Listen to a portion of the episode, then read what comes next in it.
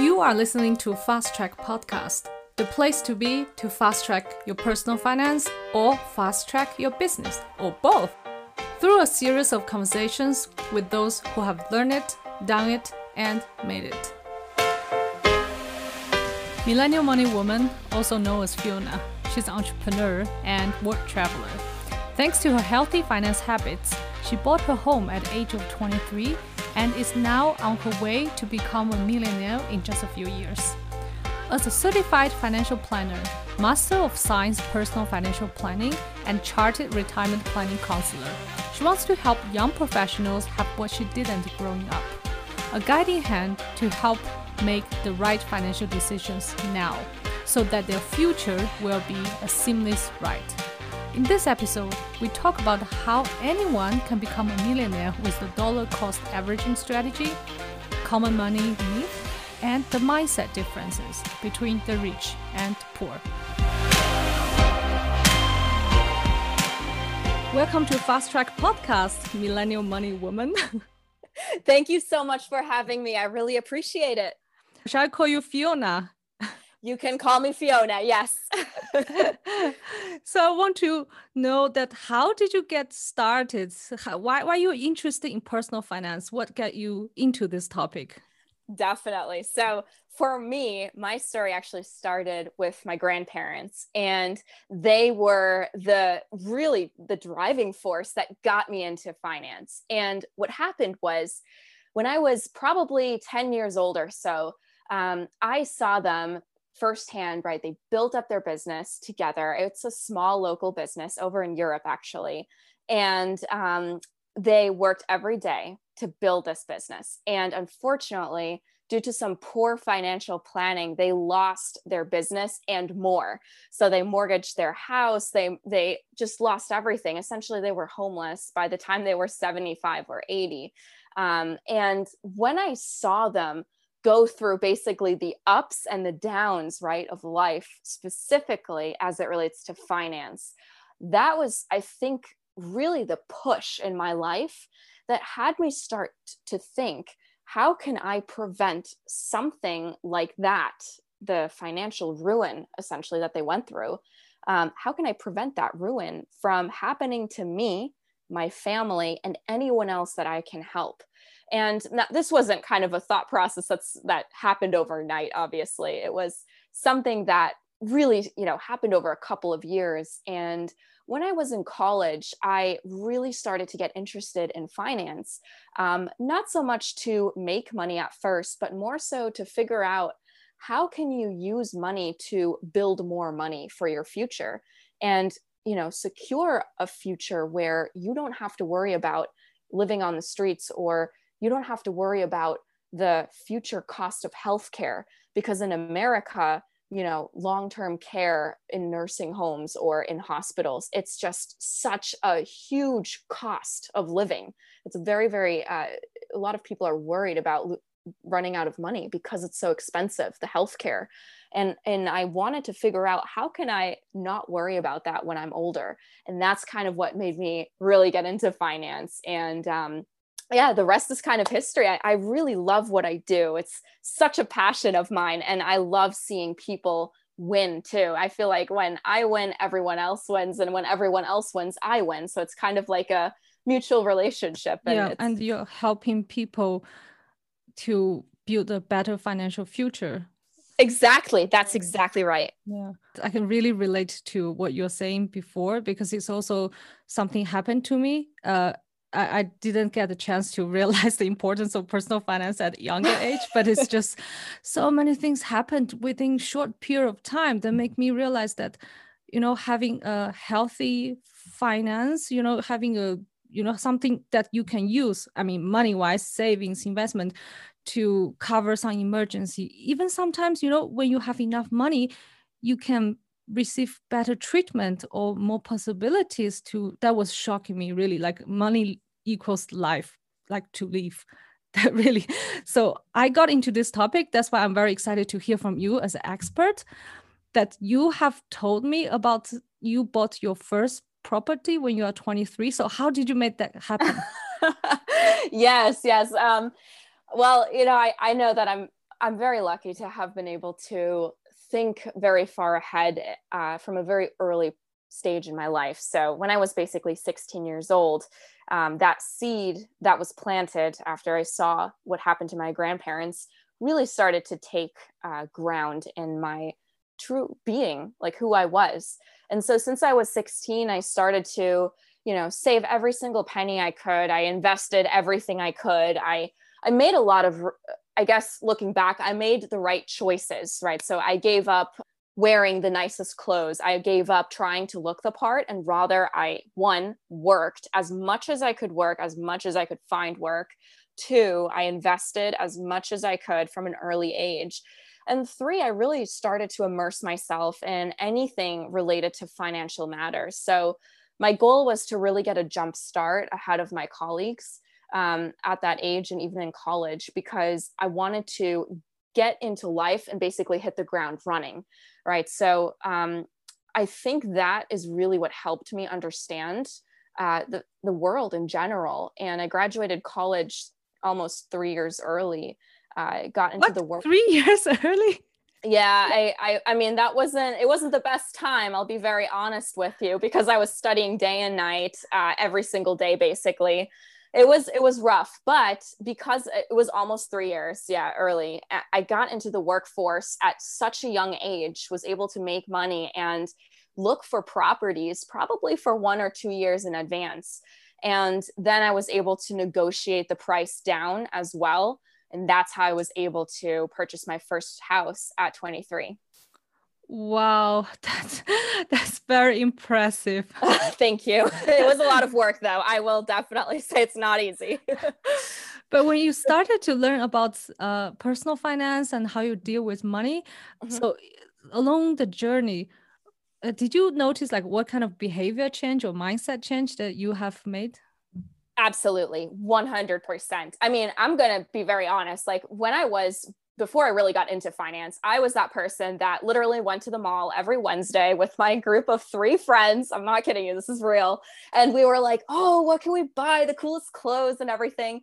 So uh, back then, I was like really focused on appearances, right? I really wanted to look the part.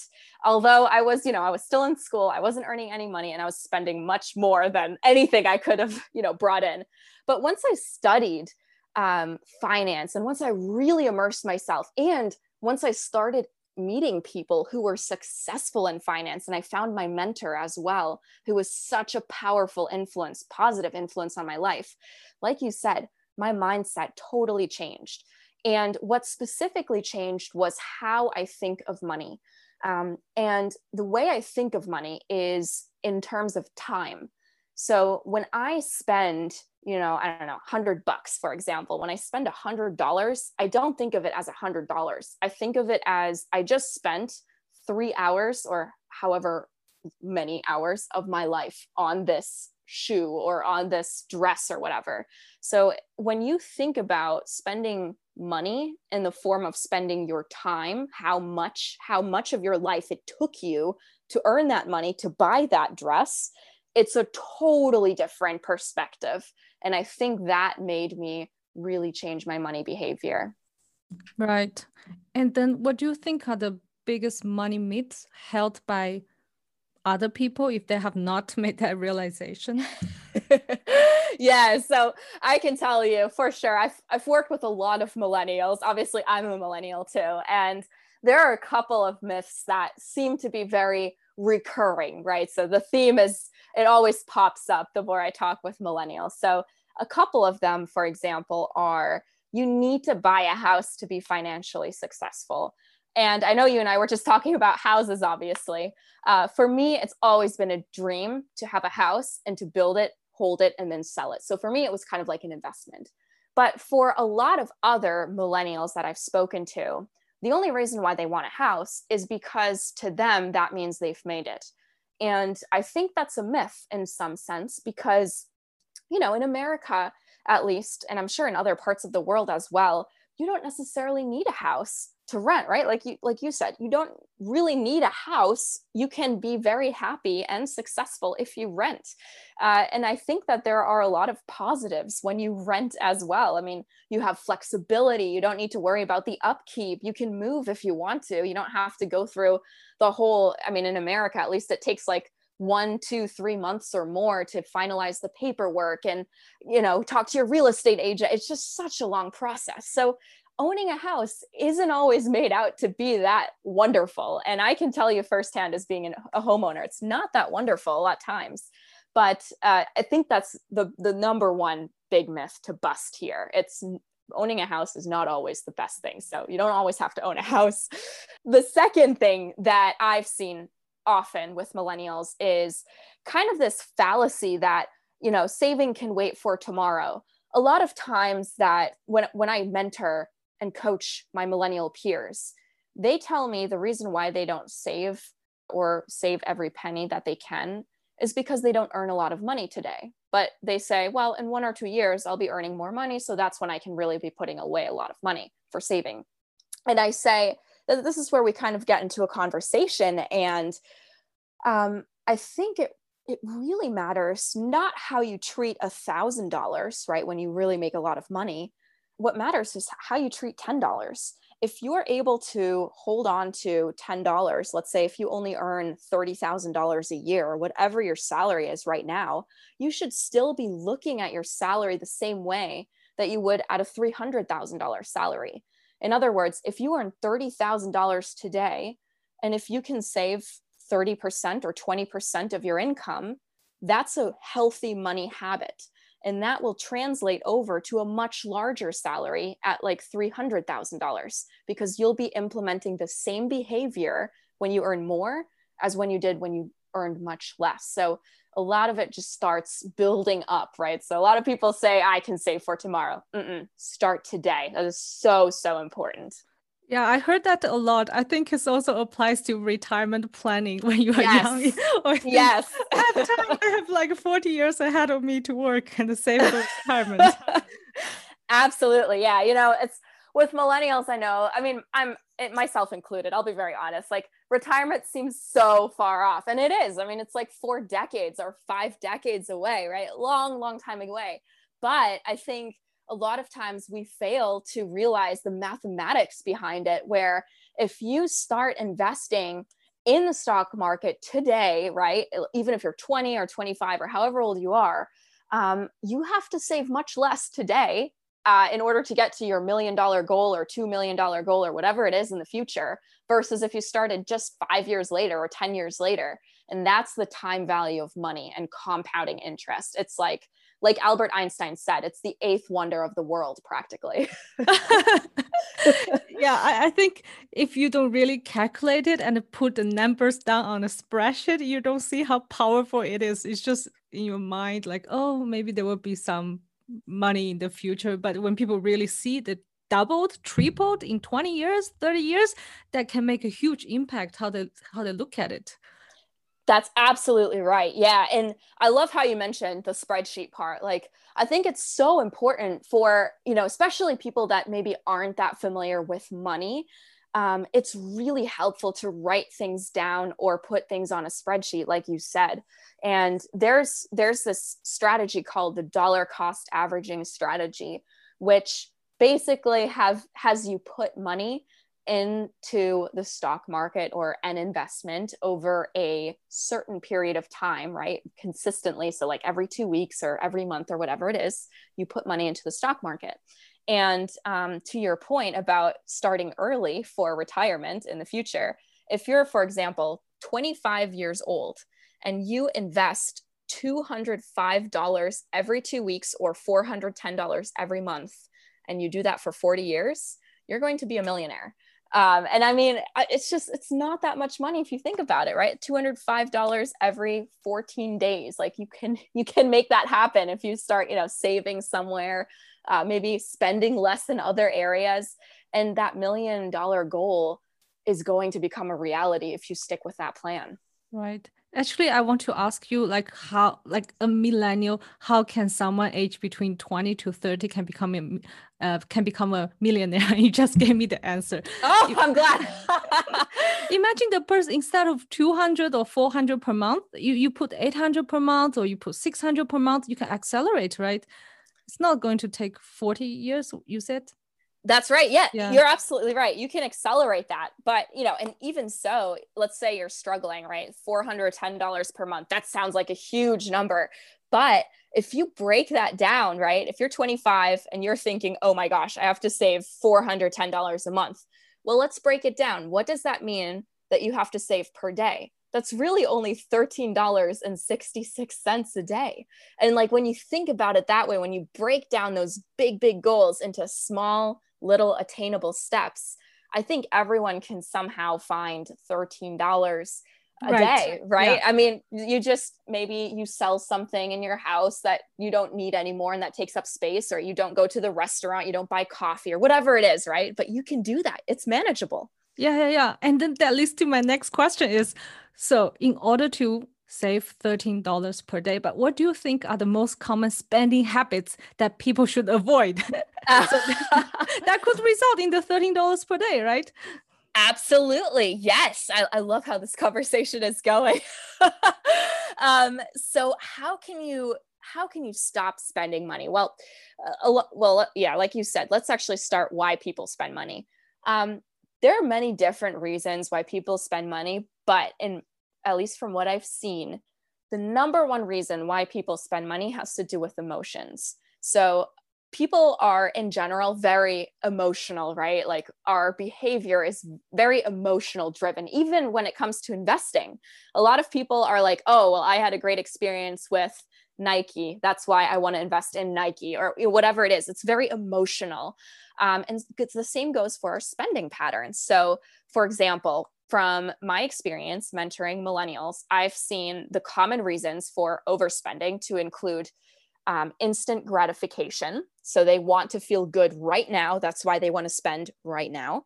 Number two is addiction. So, like, they are addicted to, I don't know, getting yoga pants. They always want the newest yoga pants. So they go out there and they go spend that money. Number three is keeping up with the Joneses. That's kind of like you want to feel good about yourself because you are quote unquote better than the other than the other people out there right so you're always trying to buy the newest stuff the newest car the newest whatever it is in order to feel good about yourself um, the fourth reason is to show love and it's you know you want to show love to your partner but if it's the right partner you don't always need to spend so much money on them if they truly love you for who you are they don't need materials, right? So that's another one. Um, and then there are a couple of other reasons too, like relieving bad feelings. I know a lot of millennials, um, so a lot of women that I work with, they when they have a bad day, myself included too, you know, we go out and we want to buy something to feel better, whatever it is, we go out and buy stuff. But instead of buying you know, a way to kind of combat that is go for a walk, you know, refresh your brain, try to breathe in some fresh air and get those emotions out because again, most of the time emotions is the number one reason why we overspend. Right. And also you see if you watch some dramas, TV shows, movies, and they're always promoting, oh, let's go shopping. Oh, don't feel upset, honey. Let's go shopping. Yes. Absolutely. Yeah. You're, you're, you nailed it spot on. Like, I think the media too oftentimes tries to compel a lot of people to go out and spend money because you deserve it. You deserve a new car. You deserve this. And it's like, I'm sure you deserve it because you work hard, but there are other cost effective ways to spend your money instead of, you know, buying a brand new car, for example. Mm-hmm. Mm-hmm. And then what do you see are the most common uh, things that you think people should avoid spending money on it that is not necessary? It can be small, can be big ones. Yeah. So there, that's a great question, by the way. Um, I think the number one thing is probably spending money on a new car. So I'll share a story. Uh, one of my actually good friends, she uh, I think she got out of law school a couple of years ago. So she probably spent six to seven years studying in law school and she finally got her degree. She finally got you know a decent paying job. And i i i hear her. I understand how she feels. Finally she's you know making money. And but the first thing she did that when she earned this money was buy a brand new audi right? This beautiful car gorgeous. But I think there were much better ways that she could have used that money, such as paying off her student debt or her credit card debt. Instead, she went out and bought a brand new car. And I think the reason why buying a new car, and this is nothing against Audi, it's just like, you know, whatever new car you buy, typically speaking, that's a depreciating asset, which means the second you buy it and the second you drive that new car off of the, the auto dealer's parking lot, it already depreciates like ten, twenty thousand dollars or however much this car originally was, right? You you already lost money. So why do you want to spend your money on something new when instead you could be buying a used car, have someone else take the depreciation hit, and you buy it for a fairly good price and the car's still in like decent shape. So that's the number one thing I see people lose their money on is just buying brand new cars. yeah. It also reminds me of the episode I did with Arthur Purpose. And then he also recognized that this is yes. number one mistake people make. it's uh, buying a brand new car. Absolutely. Yeah. It's, I mean, when I looked at her car bill, I, am not going to lie. It was more than what I pay for my house, like insurance wow. and the car. Yeah. It's, it's just, it's incredible. But I think a lot of people make that mistake, but it's also because, again, like you said, the media really pushes us. It's kind of like a social peer pressure type thing. So yeah. I don't blame them, but it's, yeah, definitely one of the things. And I mean, there there are many other things. Like th- this is something that I saw working with a couple of my millennial mentees, and that yeah. is subscriptions. A lot of us, like I know you would never think subscriptions cause us to lose money, but they actually do. Um, and I saw that because we went through their budget together, like, you know, cent by cent, literally going through every single expense per month. And there was a few people that I saw, they spend probably more than $90 a month on various subscription services, like $4 on a phone app here, $10 on a magazine service here. And, you know, you don't really think of all of that, but in the end, it really adds up to a lot. So in the end, you know, per year, they're spending probably over a thousand dollars on these subscription services that they don't even need. And I mean, in the big picture, a thousand dollars probably isn't that much. But then again, if you think about it, in 10 years' time, that thousand dollars is $10,000 that they could have saved, invested, or paid off debt. And instead, they're paying subscription services that they don't need. Um, so I think that's it's also important to, although we want to look at the big picture, like those depreciating cars, it's also important to kind of look at the small things because small things can add up to larger costs, like subscription services. Yeah exactly. Actually no matter it is small or big it's about your money mindset how you use your money. If you spend on small things even it's five dollar coffee uh, you could probably could do it at home for one dollar or 50 cents but it's the how the way how you use your money that makes a difference. That's exactly right. Absolutely. Yeah. then i want to ask so now we talk about you know things people should avoid then what do you think are the differences between the rich people mindset and poor people mindset? Or like why rich people they are rich? It's it's something that i was always asking myself too. Why are the wealthy always wealthy? And it seems like their families typically also stay wealthy. So what's the secret? And i was fortunate enough to uh, find a mentor at a very young age. And um, he's helped me so he uh, he's like 75 years old now so he's been through the ups and downs of life and i've had the ability and the opportunity to kind of ask him a few questions and that's where i kind of put de- pen to paper and figured out you know what really is the difference poor versus rich so i'd say number one what I've seen across the board is the wealthy, they really understand the basic concepts of financial literacy. Um, and I think you know, finance in general, it's kind of like a different language, right? I mean, when I first went into finance, I, I thought I was speaking a different language. I'll be very honest because there's so many acronyms and then there's math also involved. And then I, it's just so much going on in finance. So I definitely understand it's different and it's scary. And because of that, a lot of people, they want to stay within their comfort zone. They don't want to get out of their comfort zone.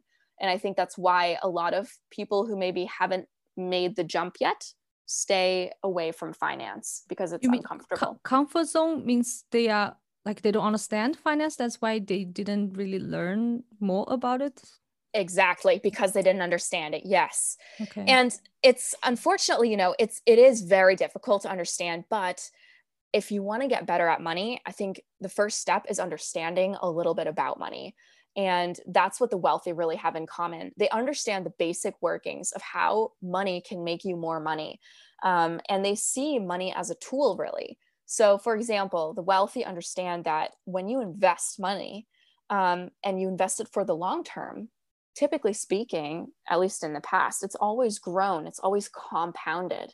And because they understand that and they have that mindset, um, I think a lot of them are able to use that long term mindset to help them make more money in the future. So that's number one basic financial literacy.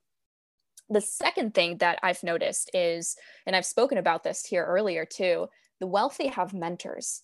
Um, mentors are so, so important if you want to become the best at maybe a niche or you want to learn about money or whatever it is that you want to do mentors they give you a, an upper hand because they help you save time because they can share their life experiences with you. You don't have to spend 10 years you know figuring out something. You can learn it from them.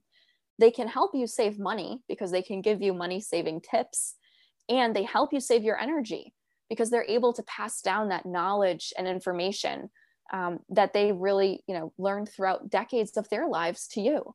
And mentors in general are just they're super helpful whatever it is. If it's because you're opening a business if it's because you're in a certain career path or you're still in school mentors are extremely powerful. Um, and then something that i also noticed is the wealthy in general they pay themselves first. And what that means is when you receive a paycheck for example you the wealthy they automatically route a portion of their paycheck toward their retirement savings or their other investment assets. So instead of, you know, using that paycheck and immediately spending it on whatever it is, fun, games, toys or whatever it is, they actually first spend it on themselves by investing in their retirement accounts. Mm-hmm. Then anything that's left over, they either pay off debt or they then spend for you know daily living expenses etc but that's a huge shift in mindset right? When you get money first it goes to your retirement savings then you pay whatever you need to pay in daily living expenses. The I others to, sorry to mm-hmm. cut you. Yeah. To clarify here for the audience. So pay yourself first does not mean you go shopping pay yourself. No it does not. No, thank yeah. you for saying that. It does not. It means paying your retirement accounts first. Exactly. okay, please go on. Yeah, no, I love it. Um, and then I, I, have a lot, but I'll narrow it down to two more. So the other two habits that I see, um, you know, generally speaking, between the wealthy and the, the, the not so wealthy are one, the healthy, the wealthy eat healthy um, a lot of times I see that, you know, health and wealth really does go together. So they don't really eat, um, you know, the junk food. They try to stay active. They try to run. They try, they just really try to stay healthy and not just physically, but also mentally. So you really, your output is what you is what your input is right so they try to consume excellent information so instead of watching um, shows that might not help fortify their mind. They read books, they read um, whatever they can in order to educate themselves further. So their work output is also equal of that excellence that they input into their minds, into their brains. So again, health and wealth really do go together. And by health, I don't just mean the body, I also mean the mind. And then the last or the last point here that I'll make is um, the, the wealthy, they also don't really carry bad debt. And bad debt is typically high interest debt. So we're talking credit card debt, for example. That's something that the wealthy, they try to pay off first things first, right? They don't want to carry that with them because high interest debt is an easy way to just lose money because the banks, right, or the credit card companies, they're taking your money away because it's so high interest and it really is a burden on your wealth. Right. Yeah. And also some of the interest credit card interest rate in the US is double digit. I read oh. somewhere. yeah, it's it's funny that you say that because today, just today, I got a new credit card um, statement and they said they revised a couple of terms and conditions where my credit card interest rate is now 29.99% interest. It's crazy. Oh my God. I mean, I don't carry any credit card debt, but still, it's like, this is insane. It's crazy. Yeah. Imagine if you, if you just invest in a product, if the product gives you 30% ROI return, you have to bear so much risk, right? Yep just yep. to get 10% return annual return it's already pretty amazing. It's amazing return. But the credit card can easily eat your 30% this is crazy. It is. It's it's literally white collar crime. And most people like uh, you know i have a good friend um, she, she when she first started she didn't know what credit cards were really how they worked. Because to be very honest we're not really taught this in school unfortunately and so she went out and she bought like $800 of clothes just because on her credit card. And like then she was slapped with this, you know, whatever it was, 24% interest rate on her credit card at least. And it's like, it just eats away at, at, at, your wealth, right? It's not worth it. Not worth it. Stay away from credit card debt. Absolutely. Yeah. Okay, thank you for the four points. It's very useful. We talk about the mindset between the wealthy and the poor. And I would like to ask for average person if they have not learned personal finance and they are scared of finance, what tips do you give to them? How can they get started? Yes, that's a very good question. So, you know, when you start learning finance, I think the number one thing to remember is that it takes time to learn it. So, you know, don't expect of yourself to be uh, the the Wall Street expert by day two. Okay, like that's what I thought I was going to do stepping into finance. Um, that I would know the the calls and the trades and the puts and the options and be like the best investor. No. In order to step into personal finance, what the best recommendation is is one, give yourself time it's going to be a very long and uh, different mind adjustment because it's a different world. Finance takes just time to understand because of the jargon, right? It's a different language, basically. Number two is try to read the correct information. And by correct information, I mean established sources such as uh, money magazines like Forbes or established um, personal finance blogs. I mean, there are many out there. NerdWallet is one, Dollar Sprout is another. Obviously, my personal finance blog is also there, The Millennial Money Woman. Um, but there are many good resources that can help you drill down to the basics. And then, lastly, something that's also helped me when I first started learning finance is watching YouTube videos believe it or not, um, if you're a visual person and, and you kind of like hearing people talk about it, YouTube might be a good source for you. And um, I forgot to mention this as well. The last point ask someone. You know, this is where a mentor comes into play again. If you want to know and have a little bit more personal uh, input when it comes to finances, find someone from your local community, a local community leader, perhaps, or a close or trusted professor, for example, who might know a few things about finance. Pay for their coffee, sit down for an hour for lunch, maybe, and pick their brain and ask them a little bit about finance. Those are some really effective ways that have helped me and my mentees excel when it comes to personal finance. Mm, thank you so much for the advice. And if people would like to learn more about you or uh, read your articles you know you you bring a lot of valuable content uh, through your social media channels as well can you tell them where can they find you absolutely so there are a couple of places the first one is my blog which is the millennialmoneywoman.com every week I'm releasing two to three new blog articles about various financial topics. So definitely feel free to read through those. Um, you can also find me on Twitter, and my Twitter handle is at the underscore MMW. And feel free to engage, direct message me, whatever it is. I always love connecting with my audience. And then finally, if you're a Pinterest person, you can also contact me on Pinterest and just type in the Millennial Money Woman and I'll pop right up. Lovely. Thank you so much for the great, valuable information today. And I'm sure the audience can benefit a lot from it. And I will leave all the links in the show notes so they can reach out to you, they can consume your content, and also they can also learn a little bit about personal finance. Thank you so much, Fiona. Thank you so much for having me. I really appreciate it. Before letting you go, I have a very exciting news to share with you. I am collaborating with Financial Imagineer to introduce you the Fast Track Money course. This six week online course is designed to help young professionals in their 20s to early 40s to learn how to save more, earn more, and invest. So you can use money as a tool to fulfill your dreams we teach you the proven method that Matthias has been using himself in the last 20 years and achieve financial independence. If he can do it, you can learn the method and do it as well.